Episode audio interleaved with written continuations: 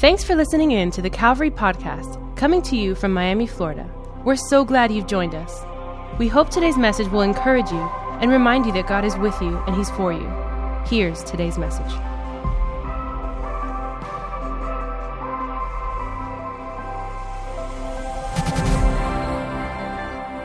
Grab your Bibles and go to the book of Galatians. Grab your Bibles and go to the book of Galatians. If you haven't been with us, maybe this is your first time or second time with us. My name is Alex. I'm one of the pastors here, along with my wife, Diana. And uh, for the last several weeks, we've been going through the book of Galatians. And I don't know about you, but I've been enjoying this series. Come on. It's been an incredible way to kick off summer. Anybody enjoying the book of Galatians? Come on, it's been awesome. I know groups are going through it. And now that we start Connect Groups again today, we're going through it together. And uh, it's been exciting. We're already on chapter 4. Go to Galatians chapter 4. If you missed any of the past weeks, it is very important that you try to catch up on our YouTube channel or our podcast with what we're talking about in this book. Because this Galatians is a masterpiece. I was reading through it again this week and I fell in love with it all over again. Galatians, it's a beautiful, beautiful book. And uh, Paul did such an incredible job. I literally feel like God picked up Paul's hand and put a pen in his hand and said, Write down these words. If you read Galatians word for word, line for line, I hope you're doing that. You're going to find a masterpiece. It's full of so much gems that help us out in our relationship with God. And so we're going to continue to do that, go through that today. And we're actually almost done through Galatians, two more chapters, and then we're actually moving on to a brand new series uh, in the middle of July called The Gifts of the Holy Spirit. Come on, somebody. Anybody excited about that one? Come on. Gifts of the Holy Spirit. Ah, that was going to be awesome. Uh, the Holy Spirit comes not only to give us fruit in our life, but He comes to give us gifts in our life. There's a gift for you that God has for you. And so we kicked that one off in about two, three weeks. So I'm really excited about the gifts of the Holy Spirit. Go to Galatians chapter 4. Galatians chapter 4. Look at the person you're sitting next to and tell them, I never wanted to sit next to nobody else as much as I wanted to sit next to you. Whatever that meant. Come on. Look at the neighbor on the opposite side and tell them, I'm so glad that you sat next to me as well. Tell them they have a nice smile. Come on, look at your neighbor. Tell them they look good this morning. Encourage your neighbor. Come on. Any single people at 11 a.m., raise your hand. You look in all directions and tell all your neighbors good morning. Some people, I said single, not thirsty. All right. Galatians chapter 4. anybody love church? Come on, anybody love to be in God's house? Come on, church should be enjoyed, not endured. I love it. I love it. Galatians chapter 4. This has been a beautiful letter, and we're picking it off right where we dropped it off last week. Last week, we talked a little bit about the third section of the letter, and uh, Paul's continuing this theme uh, on the fourth part of the letter, Galatians chapter 4. We're going to begin to read in verse 1. If you're there, can you give me a strong amen? 4, verse 1. What I am saying, Paul writes, is that as long as an heir is under age, he is no different from a slave, although he owns the whole estate. The heir is subject to guardians and trustees until the time set by his father. So also, when we were underage, we were in slavery. Somebody say slavery. Paul says we were in slavery under the elemental spiritual forces of the world. But when the set time had fully come, God sent his son, born of a woman, born under the law, to redeem those under the law, that we might receive adoption to sonship. Somebody say a strong amen right there. Come on. I love it. Because you are his sons, God sent the spirit of his son into our hearts, the spirit who calls out, Abba, Father. So you are no longer a slave. Mm, come on, that's powerful right there. You are no longer a slave, but God's child. And since you are his child, God also made you an heir. Come on, anybody love those verses right there? That's powerful. Powerful what Paul is writing. I'm going to read a couple more verses. Paul says, Well, formerly, when you did not know God, you were slaves to those things who by nature are not God's. But now that you know God, or rather are known by God, how is it that you're turning back to those weak and miserable forces? Do you wish to be enslaved by them. All over again. Do you wish to be enslaved by them all over again? Chapter 4, he begins this fourth part of the letter so beautifully written and and today, I, I, love the theme, the topic that Paul is continuing to talk about. I hope it's something that our entire church across five services, two different locations, we can get it, we can understand it. Right there in those first nine verses, there was a lot to underline, highlight. I need you to get this in your heart, in your soul, in your spirit, because today we're talking about our Father, how He is a good Father. Can I get an amen? Oh, come on, 11 amen. Big, strong amen. Come on, He's a good God, He's an awesome God. Today, I want to talk to you from this theme Live like a son. Live like a son. Why don't you look at three people around you and tell them, live like a son, live like a son, live like a son. Come on. Let's close our eyes, let's bow our heads, let's ask God to bless our time together today. Father, I thank you for today. I thank you for this morning. Thank you for your presence, for your goodness, for your kindness. Thank you that you're with us, that you are on our side. God, I pray that today you would have your way, that you would open up our eyes so that we would see you in a fresh, in a fresh and brand new way. God, thank you for your presence here in church, here in your house.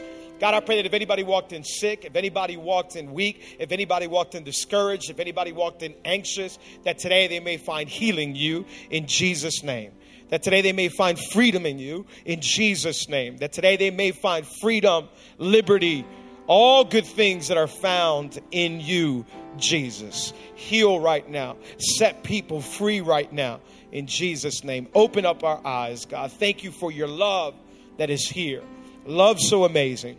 We love you, we praise you, and we thank you. It is in Jesus' name. All of God's people say, Oh, come on, all of God's people say, Can you give Jesus one more shout of praise? Come on. perspective. Uh, let's. I want to begin to talk about. Let's begin to talk about perspective. I just want to uh, uh, bring you to this word for a moment because I think perspective is important. It's how you view something. You and I, we have different perspectives of something. Like like two people can be looking at the same thing yet have different perspectives. Somebody say perspective. We can be looking at the same identical thing yet have different perspectives on it. It's kind of like those drawings. Have you seen those black and white drawings that um, if you look at it, one person will see a lamp, somebody else will see a rabbit. Anybody know what I'm talking about? Right? Two people are looking at the same exact thing, yet they have different perspective. Perspective is important because according to your perspective, it will determine your approach toward that thing, person, or place a baseball hitter that has a bad perspective of a baseball, is afraid of a baseball, is going to go up to home plate scared. He's approaching home plate with a different mentality than somebody who's going up there saying, I'm about to get a home run. That ball's not going to hurt me. I'm going to hurt that ball. Anybody know what I'm talking about? Your perspective is different, so your approach is different. You could approach something in fear or you could approach something in confidence. Friday morning, early Friday morning, this past Friday, it was about 6 o'clock in the morning. My alarm went off, and I was going to get up and go to the office for a little bit and continue to study. And then we were going to get ready to come to the office and work. At 6 in the morning, the alarm goes off, and I, I kind of lay in bed for a little bit and just hanging out and uh, getting ready to get up, go to the office, maybe for a few seconds, a few minutes. And, and, and me and Diana begin to hear some noises in our room. There were some noises in our room. We heard a little something in a corner, and we're just like, what in the world is going on? I'm like, Lord, is it you? I ignored it. I got up, got dressed, went over to my office, and was in the office there at the house, and was just kind of studying and praying and getting ready for the weekend. And, and Diana texts me all of a sudden. I got a text from Diana, Babe, come to the room now. I'm like, oh my God. And all of a sudden, the next text that came in like my heart just sank. She said, Babe, there's a frog in our room. Now, about you? Like, I'm not. I'm not afraid of frogs. I'm not afraid of frogs. I, I, I, respect frogs. I'm not afraid of them, but I respect frogs, right? I respect them. And so, so I go to the room. As I'm going to the room, I'm praying, Lord Jesus, right now, I pray, I pray you cover me with your blood. God, God, pray you go before me, come behind me, surround me right now. I, that, let me tell you my view of frogs. My view of frogs, I don't think they're cute. I don't think they're nice. I don't think they should be pets. I don't think they're warm and fuzzy, pretty. I, I don't I don't like frogs. Anybody with me? Come on, I don't I don't like frogs. I know there's people that love frogs. There's people that go frog hunting and frog catching. I was in Louisiana once, and they're like, "Hey, it's nighttime. We were over there ministering to a prison. They're like, "Hey, at nighttime we can go out and catch frogs." I'm like, "No, I'm gonna catch some sleep. That's what I'm gonna catch. I'm not gonna catch no frogs, all right?" And so so I walk into the room, and I'm just like, "Okay." All right, so so this is what we're going to do. First of all, how did this frog get in here? Then we realized we opened the sliding glass door the day before to clean the room, and maybe we left it open a little bit too long, and so the frog probably came in, right? And so the frog is behind a curtain. Now, now, because I hate frogs, okay, this is, I'm, I'm, gonna finish my, my view on frogs. They're disgusting, okay? They're nasty. They're actually demonic. They are from hell, okay? I don't care what you think. I'm gonna tell you my approach. My view of frogs is that they are disgusting, right? If you go back to Genesis, when Pharaoh didn't want to let the people go, one of the plagues that God sent was what? Thank you. That proves my point. They're from the devil. So I'm just like, the devil is a liar. I can't believe he's in this room, right? And so, so because I view frogs in such a nasty, demonic, slimy, wet, ugly way, like I know that thing wanted to jump on me and bite me and attack me because it's the devil is a liar. I grabbed the stick. I really grabbed the stick. I promise you, I grabbed the stick. I was going to take this thing out. I was going to take it out. I said, I come, I, I don't come with sword or javelin. I come in the spirit of God, but also with this stick in my hand, right? And so so I'm approaching this thing like, oh, my, it was behind. We have curtains by the sliding glass door. It was behind a curtain. It wasn't a little frog. It wasn't a little cute frog. He, he, he, ha, ha. No, it was a big frog. It was an ugly frog in the room, right? I move the curtain and it's staring at me. Little Mr. Frog is staring at me. So I, I have a stick in my hand and I'm like, how do we get this thing out, right? And so I'm like, babe, you go first. just kidding. I'm just kidding. Okay. I'm like, babe, I'm kidding. I'm like, all right, we're going to open the door a little bit, but I'm approaching this thing. I don't like frogs. I don't. I don't. I don't like frogs. I hate frogs. They're disgusting. I hate them. Not afraid of them. Hate them. And so, kind of open the door a little bit, and, and I approach it like stick first, right? I'm approaching it with caution, going back, forward, and back. It's a movement, right? It's a movement that you have to develop to get this creature out of the room. your view of something will determine your approach to it. This morning, how is your approach to God? How do you view God? Right? Your view of God will determine your approach to God. How, how do you view God? How do I view God? Right? How, how do I view God? Do I view God as a good father or do I view God as an angry, upset kind of God? How I view God will determine my approach to God.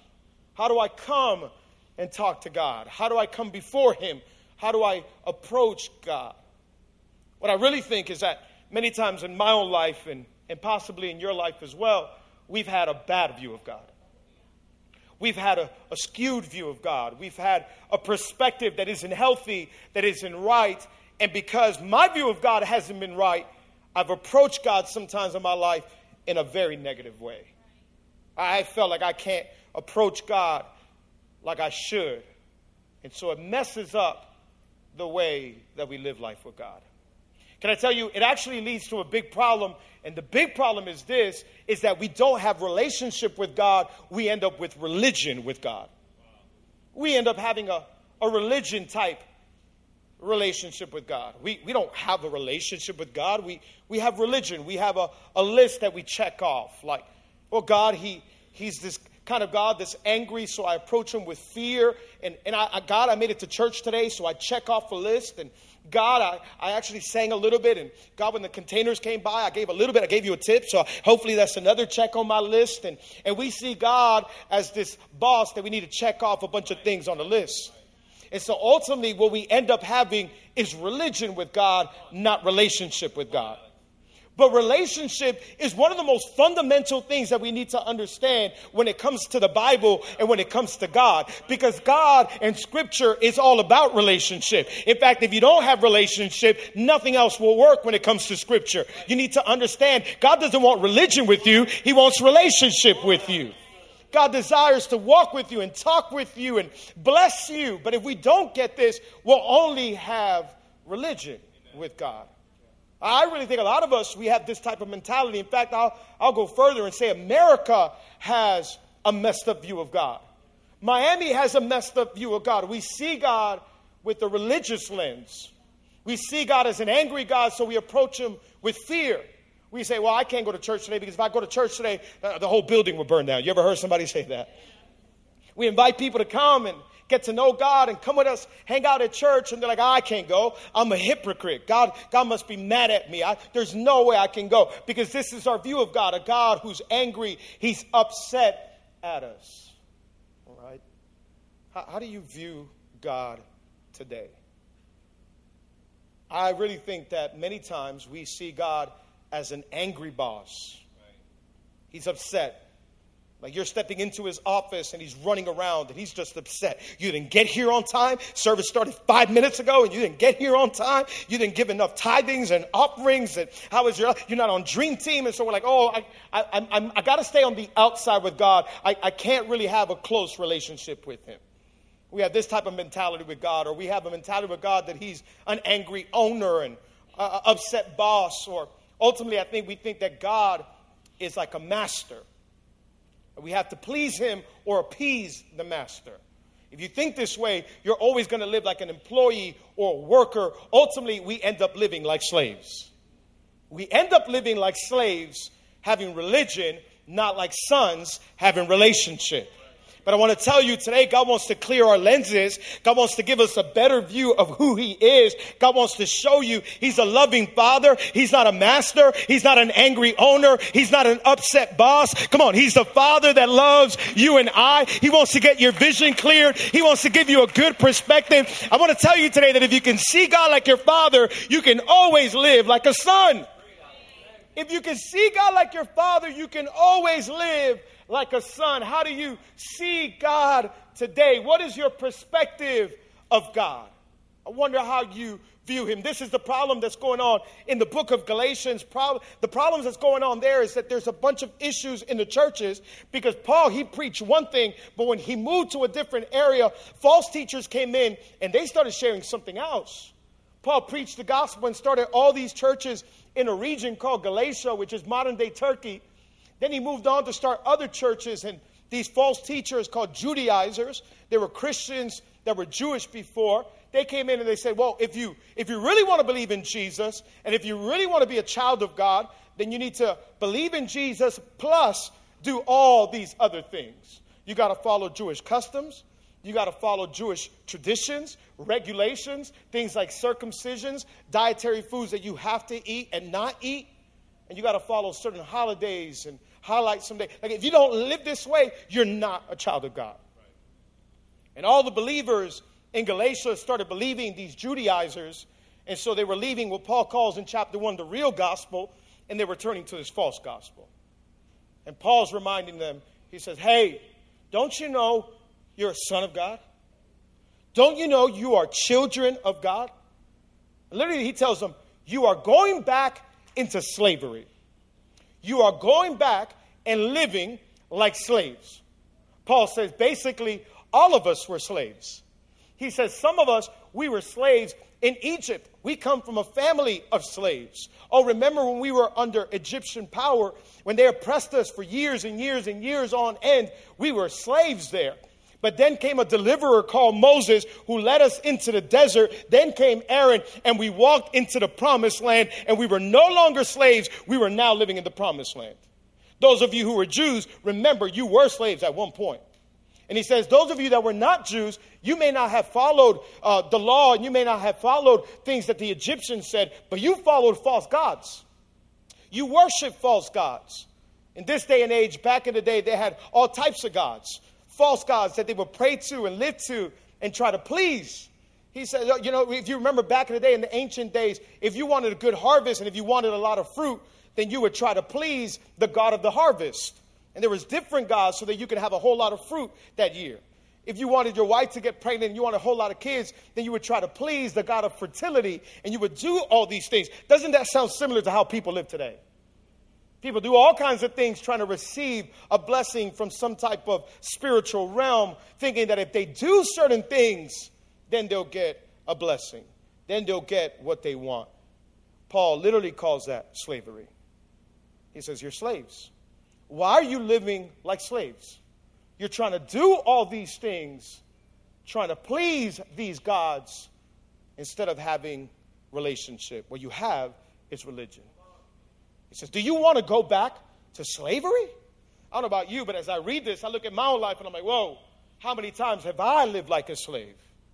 Thinking that my relationship with God is built off of rules, regulations, and religion instead of relationship that I have a father who loves me, that I have a God who's with me, that I have a God who set me free from trying to live up to any certain status. He says, You can come regardless of how you've been living.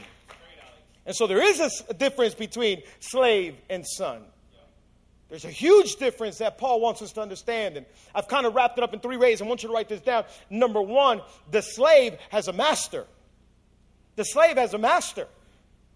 And to the master, you're always going to come in afraid. You're going to crawl toward the master.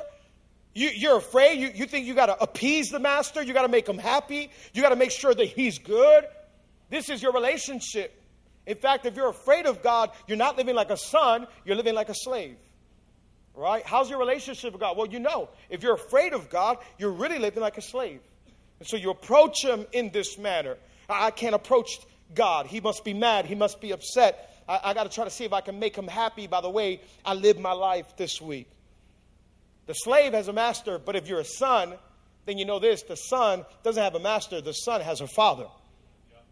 Can I get a, come on, can I get a strong amen right there? The son has a father. And the father, oh, come on, if you grew up with a dad like me, you know the father, you can run to him. You don't have to be afraid. It doesn't matter where you've, what you've done, doesn't matter where you've been. If he's a good dad, you know you can come to him and you can run to him. You're like, oh, dad, I love you, right? How do we know how God is like? Look at Jesus. You want to know how God is? Look at Jesus. The Bible says that Jesus, he would walk around through Jerusalem and little kids would come running toward him. Jesus, Jesus, right? They would come running toward him. I don't know about you, but kids only come running toward nice people. You to know somebody's nice? Put them around some kids. If you're a grouchy, always upset, negative, pessimistic person, kids just have this sense. Like they just get around you and they're like, they just know. Like I'm not getting close to that person. Anybody know what I'm talking about? But you just get around some kids and you know, the Bible says that kids were running toward Jesus. That means that Jesus wasn't walking around angry, upset, yelling at people. He wasn't walking around like they put him in Hollywood movies. Bless you get out of my way right now. Like, that's not Jesus. Come on, we look at Jesus, look at a big smile on his face and kids running toward him. And, and he says, Let the little children come to me. Look at the Father that way. The Father has a smile on his face. He's not a master, he's a good Father. And we can run toward him and sit with him and talk with him. Come on. The slave has a master, but the son has a father. The Son has a Father. Look what Paul says in Romans chapter 8, verse 15. He says, The Spirit you received does not make you slaves so that you live in fear again. You didn't receive the Holy Spirit to live in fear. He says, Rather, the Spirit you received brought about your adoption of sonship, and by Him we can cry, Abba, Father. You can call Him your Father. You don't have a master, you have a father. Somebody say, I have a father. Number two, the slave is an employee. If you walk around with a slave type mentality with God, then you're just an employee in your mind. And so you approach God kind of like, God, this is all yours. And, and you almost have like an I don't care type of attitude. Like, God, this is all yours. Like, I just show up to church and this is cool, whatever it is, right? It's all God's. I don't care. It's not mine. All right? And so if there's a piece of paper on the floor, like, mm, whatever, it is what it is. I don't care. you know, we, we walk around with this type of mentality. But, but if you're a son, you're not an employee, you're an heir. The son is an heir you know that whatever God has belongs to you as well. Wait a minute, my father owns everything. My father owns cattle on a thousand hills. My father owns all the gold, all the silver. My God owns everything on planet earth and everything that God has. Oh, he'll also give to me. God will bless me because I am his child. I have an inheritance with God. I have a promise with, come on, he'll bless you. He'll bless your home. He'll bless your family. And He doesn't bless you to be stingy, He blesses you to be a blessing to somebody else. Then you walk around like, wait a minute, this is mine too. I'm an owner. This isn't just somebody's church. This is God's church. I'm going to be a part of this. I am going to help out. I am going to pick up papers off the floor and garbage outside. Wait, this is my father's house, and whatever belongs to the father belongs to me. You are going to be nice to brothers and sisters because we're all part of the same family. Right? Because I'm, I'm not a slave, I'm a son. Not an employee, I'm an, I'm an heir. Right? Number three, a slave is actually driven by duty. A slave kind of mentality with God is like, oh, here we go again. We have to go to church on Sunday. Yeah, yeah, me estoy alistando, mija. Leave me alone. I've got, to go to church ready, right? Like, we just start getting ready and we feel pressure. Some of you, this is how you came in today, like kind of just by duty. Like, I just have to be here. I get it. Oh my God, we're going to sing this song again. I don't like this one, right? Here we go again. Here comes the container. I guess I have to give my tithings and my offerings, right? Serve day, home, serve day, great, yeah, yeah, I'll go help out, sure, whatever, right? Because your spouse is driving you crazy and you're going to show up to serve day like, mm-hmm, where are we going? Who are we going to go feed? I'm trying to feed myself, right? I'm hungry, right? Because you have this kind of duty mentality, like, I have to do this. Oh, great Saturday, yeah, hundreds of churches all over the world. Oh, I could have stayed home watching the Marlins lose again. the slave is driven by duty, the son is driven by devotion. You say, wait a minute, I'm a son when I didn't deserve to be a son. So I don't have to do this. I get to do this. I get to come into church, lift up my hands and worship my God. I get to give God an offering because He's blessed me. I get to serve my city because God has served me. A son is not an employee. A son is not driven by duty. A son is devoted to the Father's thing. How's your view of God? How's your perspective? Paul is trying to fix it. He says, hey, don't go back into slavery.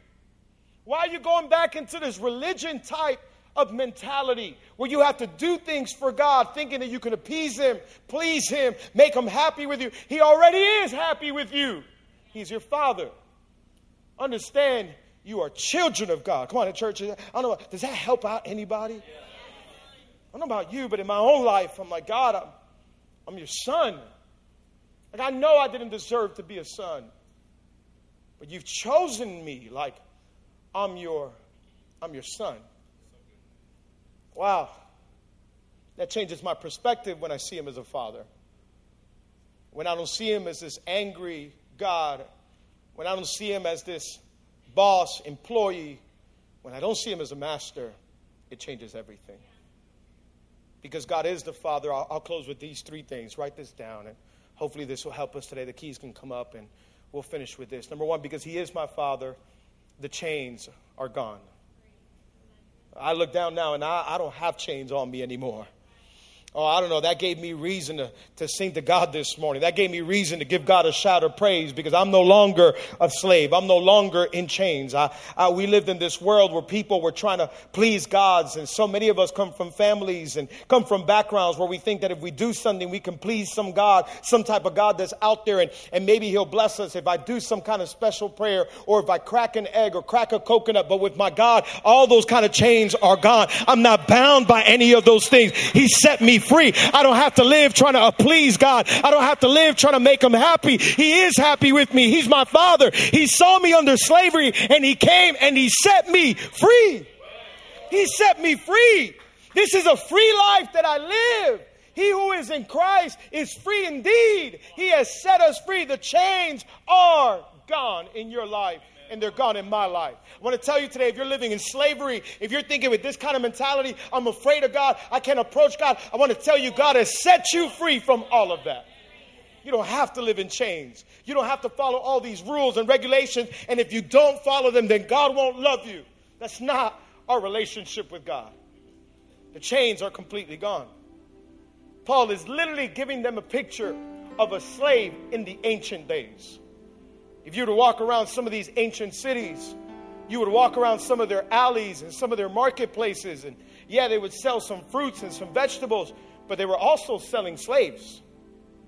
And slaves would stand up against the wall and they'll stand on these boxes, and they were, they were in chains. And their master would be selling them and saying, How much do you want for this slave? And how much do you want for that slave? And Paul is literally giving this picture, and he says, This is how you were you were under sin. For those of you that were trying to live by the law, you were enslaved to the law.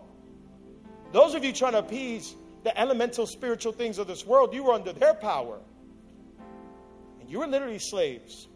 And literally, what he's trying to give us a picture is that Jesus walked into the marketplace and he says he's no longer a slave. Take every single shackle off. Take every chain off. That is that is my son. I'm buying him back. I'm buying her back. Come on we're no longer slaves. We are now children of god. Come on if you're excited about that can you give god a big shout of praise this morning? Come on every single chain is broken. I'm not bound by sin anymore. Sin is not my master. I'm no longer ruled by the things of this world. Jesus christ is now my father He's given me a way to have a relationship with Him forever.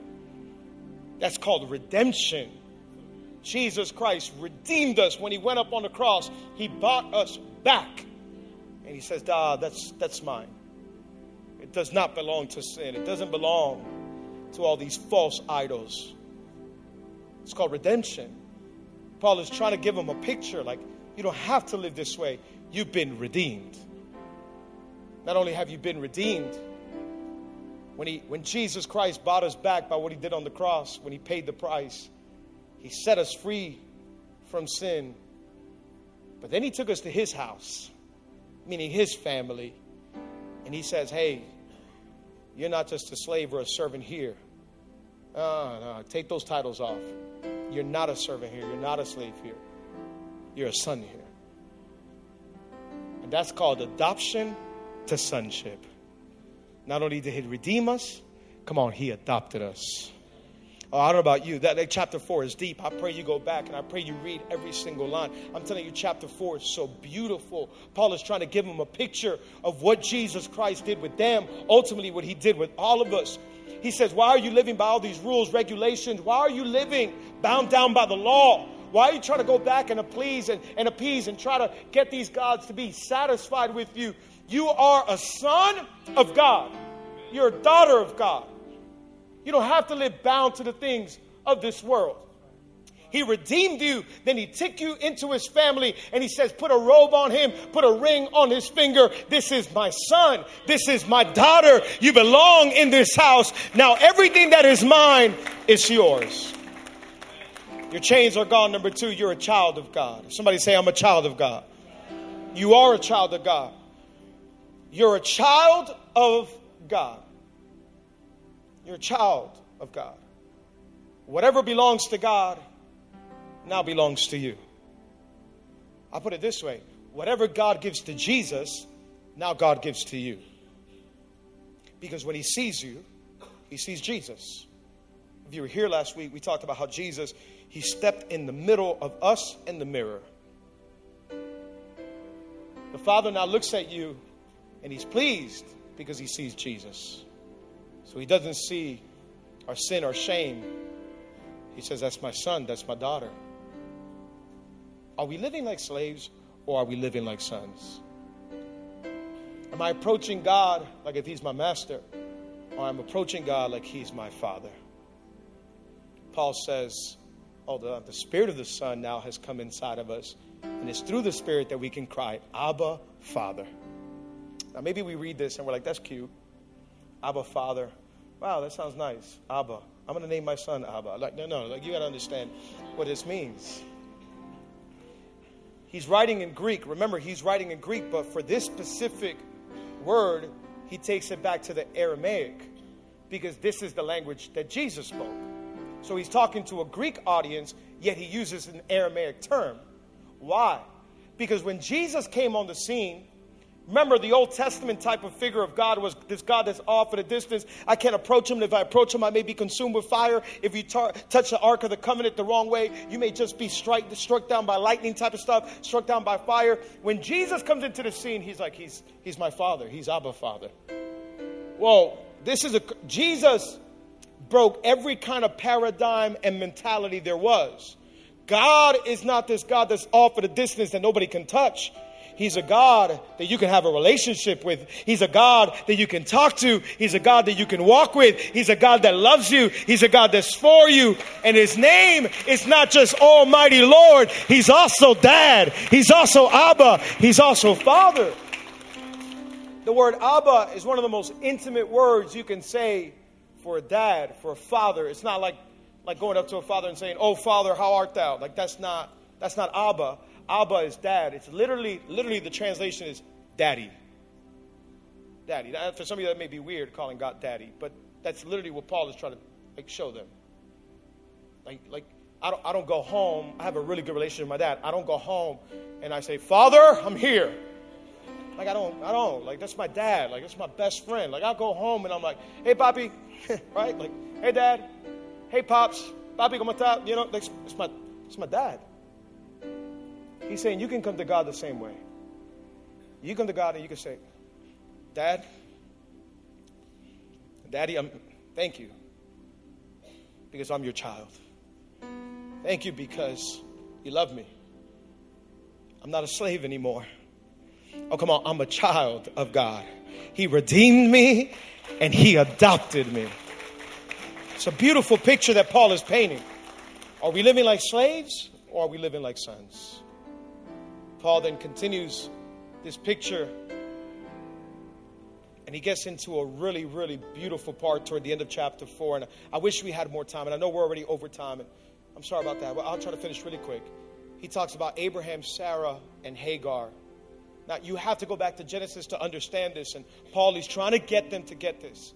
God had given Abraham a promise that he was going to have a son, but, but Abraham was way over his age already.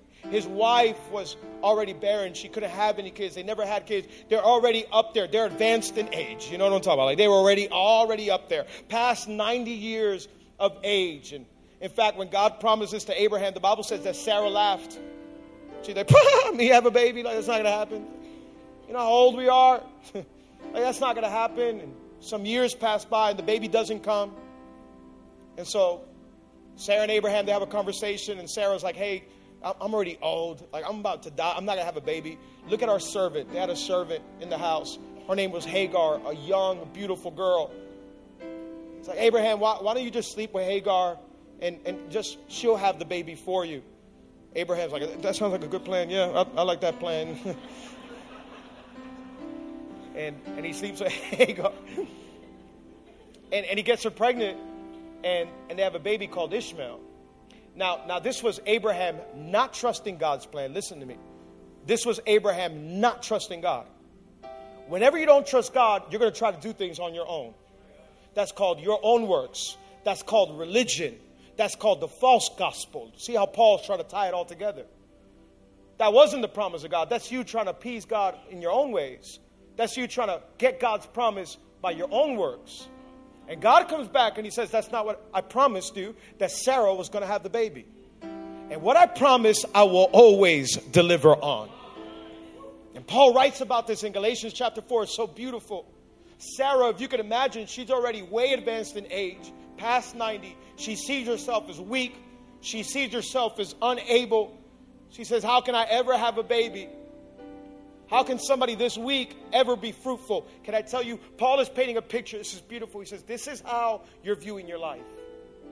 You're viewing yourself as this old, barren woman who says, There's no way that God can choose me. I have to go back to the law. I have to go back to religion. I have to go back to works. I have to go back to slavery because there's no way that God would choose me. This was Sarah's mentality, and this is your mentality and my mentality. We know ourselves, we know our sin, we know our shame, and we say, There's no way that God can pick me because I'm so full of shame. I'm so full of guilt. I'm old. I'm barren. I'm weak. I'm unable to. But God doesn't look at the outside. God looks at the inside. And God says, I can turn deserts into rivers. I can turn barren women into fruitful people. It doesn't matter what you think of yourself. Number three, you are chosen by God the Father. Come on. He chose you. He picked you. It doesn't matter what you thought of yourself. He thought you were good enough to die for on a cross. He thought you were good enough that he called calls you his child. He thought you were good enough that he sent his one and only son to die on a cross for us. This is our Father. He says, I choose you. I know you see yourself as weak and unable, but I see you as my child. And I see you as somebody that I choose. He says, Are you going back into slavery? And there's a part in chapter 4 that's so beautiful. He says, Are you going back into slavery after you have known God? Better yet, he says, after God has known you. It's beautiful. The most beautiful thing about the gospel is not that we know God, it's that God knows us. He knows you. I love what author Tim Keller said, and maybe we could put it up really quick. Tim Keller said this What makes a person a Christian is not so much your knowing God, but his knowing of you. The great and central basis of Christian assurance is not how much our hearts are set on God, but how unshakably his heart is set on us. Oh, come on, somebody. Can you give God some praise? Come on, he's a good father. He's an awesome father. He loves me. Some of you, you might have had a bad dad on this side of eternity, and, and so you can't think of God this way. And it's kind of been one of the reasons that maybe you've lived your life like a slave with God, like an employee, like a worker with God, because you don't know what a good father is. You had an experience of a bad father. Maybe your father here on this side of eternity abandoned you, maybe left you. Maybe you grew up without a dad. And this is why I'm convinced that one of the main things the devil wants to do is break up homes and take fathers out of homes. Because if he can damage the father structure in the home, he'll damage our view and our perspective of God. Goes back to perspective. How's your perspective of God today? Do you have a healthy one?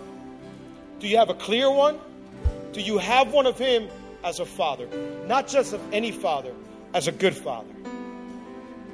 As a good father. And I, I wish we had more time. I know we're running out of time, but I'm telling you, uh, how's your view of God? Churches is important.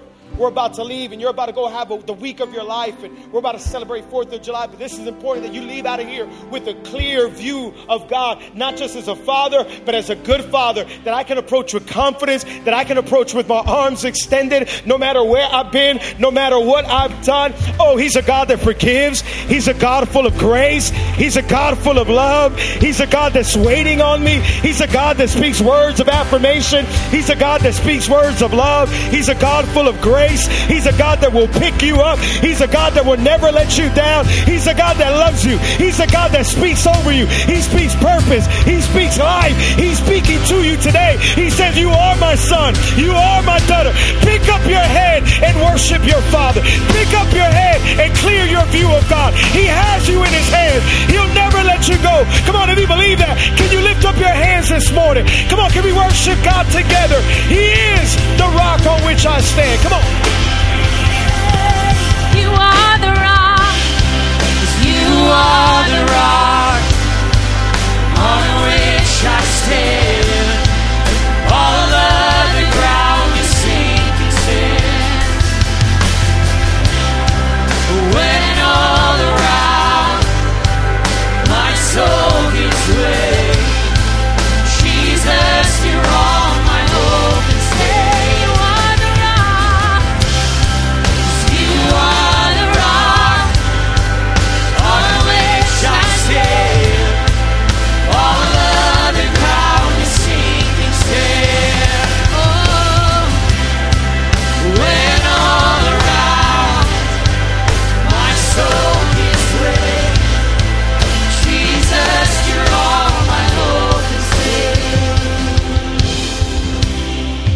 Come on, with every eye closed, every head bowed.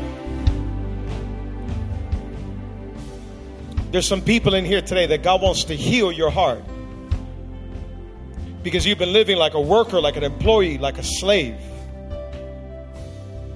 And you haven't been able to view God as your father. He's a good father, He's a loving father. He's a father that it doesn't matter where you've been, what you've done, He'll take you right back. He's waiting for you with arms open wide. He loves you. He loves you more than you could imagine. He'll do anything for you. He did everything for you. He sent His Son to die for you. How's your view of God? How's your perspective? He wants you to live not like an employee, not like a worker. He wants you to live like a son. He's a good father. I know your dad probably walked out on you. I know.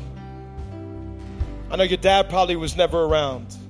I know. I know he probably said some words he he didn't mean and hurt you in a way that you couldn't imagine. And there's people in here that you're still hurting from that. Let the good father step in. Let him fix the lens of your perspective. In Jesus' name.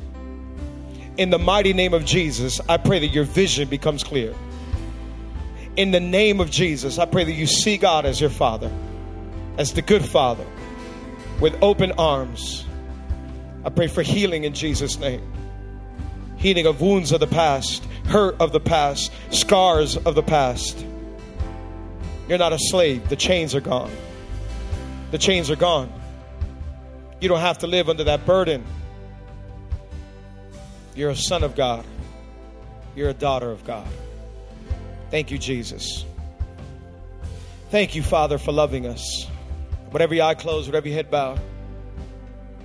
Maybe there's some people in here that you say, Alex, I don't have a relationship with God. Maybe you're here and you say, Alex, I'm so far from God. I'm so distant from God. Maybe you're here and you say, Alex, I, I've done too much wrong. There's no way that God can love me. I've messed up too many times. I've done stuff nobody knows about. I'm, I've done stuff that I'm ashamed of. Well, that's why the Bible says that all of us were sinners. There's not one perfect person in this place or watching online. Or, all of us, we've sinned. We've done wrong, thought wrong, said wrong. Sin separates us from God. God can't be with sin, but God is so good and loves us so much that He sent His Son Jesus. Jesus came and the Bible says that Jesus grabbed all of my sin, my shame, grabbed all of your sin, all of our mistakes. And the Bible says that Jesus put it on his shoulders, went up on the cross. He died on the cross for us. He paid the penalty for our sin. He went down to a grave. He was in the grave for three days, but after three days, Jesus Christ, He resurrected. He's alive today. He's the hope that you've been looking for. He's the peace that you've been in search of. He's the answer that you need. The Bible says if we call on the name of Jesus, we will be forgiven and we will be saved. It's through Jesus that we have a relationship with the Father. Come on, with every eye closed, with every head bowed, in a moment of privacy and concentration. I know there's some people in here, you don't have a relationship with God. I know there's some people in here that you're tired of living the way that you've been living. Today is your brand new beginning. Today is your brand new start. If you're in here, you say, Alex, I need forgiveness of my sins. If you're in here, you say, Alex, I need to begin again. I want to start life brand new. I want forgiveness. This is your opportunity. This is your day. With every eye closed, with every head bowed. Come on, nobody looking around, the whole church praying. If you're in here and you say, Alex, that's me, I'm going to count to three. I want you to raise your hand right where you're at. I'm not going to embarrass you. I'm not going to call you out. None of that. Every eye closed, every head bowed. If you say, Alex, I need forgiveness. Alex, I want a brand new beginning. I want Jesus to be my Savior. I want a relationship with the Father. If that's you, at the count of three, raise your hand. I'll just see you really quick and then you can put it right back down. One, two, three. Raise your hand all across this place. I see you. I see you. I see you. I see you. I see you. I see you back there. I see you back there. I see you. I see you. I see you. Amazing. Amazing. God bless you. God bless you. Amazing. Anybody else, you raise your hand as high as you can. Father, we thank you for all these hands. Thank you for every single person making this decision today. Come on, all of us with our eyes closed, head bowed. I want you to repeat this prayer with me from the bottom of your heart. All of us together, let's say this out loud. Say, Father, thank you for today. Thank you for this opportunity. I admit that I'm a sinner and that my sin separates me from you. Jesus, I believe you're the Son of God, that you died for my sins, and on the third day, you resurrected. Come into my life, be my Lord and be my Savior.